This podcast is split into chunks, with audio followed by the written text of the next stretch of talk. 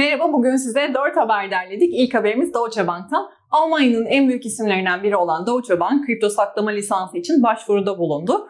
Yayınlanan bir habere göre Deutsche Bank kripto saklama hizmetini e, sunmak için lisans başvurusunda bulunduğunu açıkladı ama bu açıklamada tabii ki bankanın ticari bankacılık yöneticisi David Lean'den dün geldi. Düzenlenen bir konferansta konuşan Sayın Lean, dijital varlıklarını ve saklama faaliyetlerini geliştirdiklerini söyledi ve resmen dijital varlık lisansı için regülatör olan BaFin'e başvurduklarını açıkladı. 1.4 trilyon dolarlık varlığı yöneten Deutsche Bank 2020 yılında kripto saklama hizmeti sunma planlarının sinyallerini zaten vermişti ve biz de şimdilerde adım adım verdiği sinyalleri gerçekleştirmeye devam ettiğini görüyoruz. Gelişmeleri izlemeye devam edeceğiz.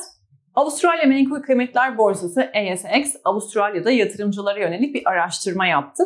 Yapılan araştırmada 18-24 yaş aralığındaki yeni nesil yatırımcıların yani gençlerin %46'sının istikrarlı getiri sağlayan yatırım stratejilerini uyguladığı ortaya çıktı. Ayrıca Avustralyalı genç yatırımcıların neredeyse üçte biri kendilerini yaşça büyük yatırımcılara göre riskten kaçınan yatırımcılar olarak görüyor ve yine bu e, insanların %31'i kripto varlıklara önemli ölçüde yatırım yapıyor. Araştırmacılara göre gençlerin kriptolara yatırım yapma isteği onların teknolojiye karşı meraklı olmalarından kaynaklanıyor ve ebeveynlerinden farklı bir şeyler yapmak istiyor bu gençler. Araştırmanın ortaya çıkardığı bir başka dikkat çeken ayrıntı ise ülkede 2020 yılından bu yana 1.2 milyon gencin kripto varlıklara yatırım yapmaya başlaması oldu. Diğer önemli çıktılar ise şu şekilde. Yeni nesil yatırımcıların ortalama kripto para varlığı 2700 dolar ve toplam portföylerinin %6'lık bir orana tekabül ediyor. Ancak bu bahsettiğimiz oran diğer tüm yatırımcı yaş grupları için %3 olan kripto dağılımının neredeyse iki katı.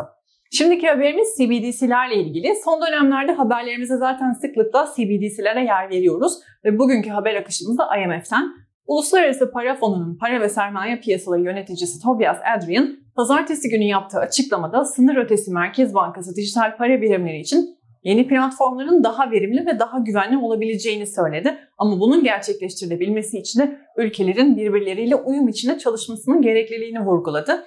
Konu hakkındaki planlarımız sınır ötesi ödemelerde ve yerel finansal piyasalarda daha fazla birlikte çalışılabilirlik, verimlilik ve güvenliği artıracak diye devam etti sözlerini ve mevcut bazı sorunların sınırlı altyapıdan kaynaklandığını belirtti.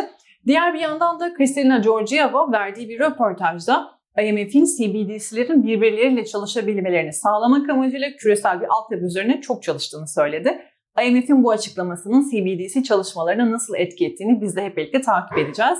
Son haberimiz herkesin ilgiyle ve merakla takip ettiği BlackRock'ın Bitcoin ETF başvurusuyla alakalı.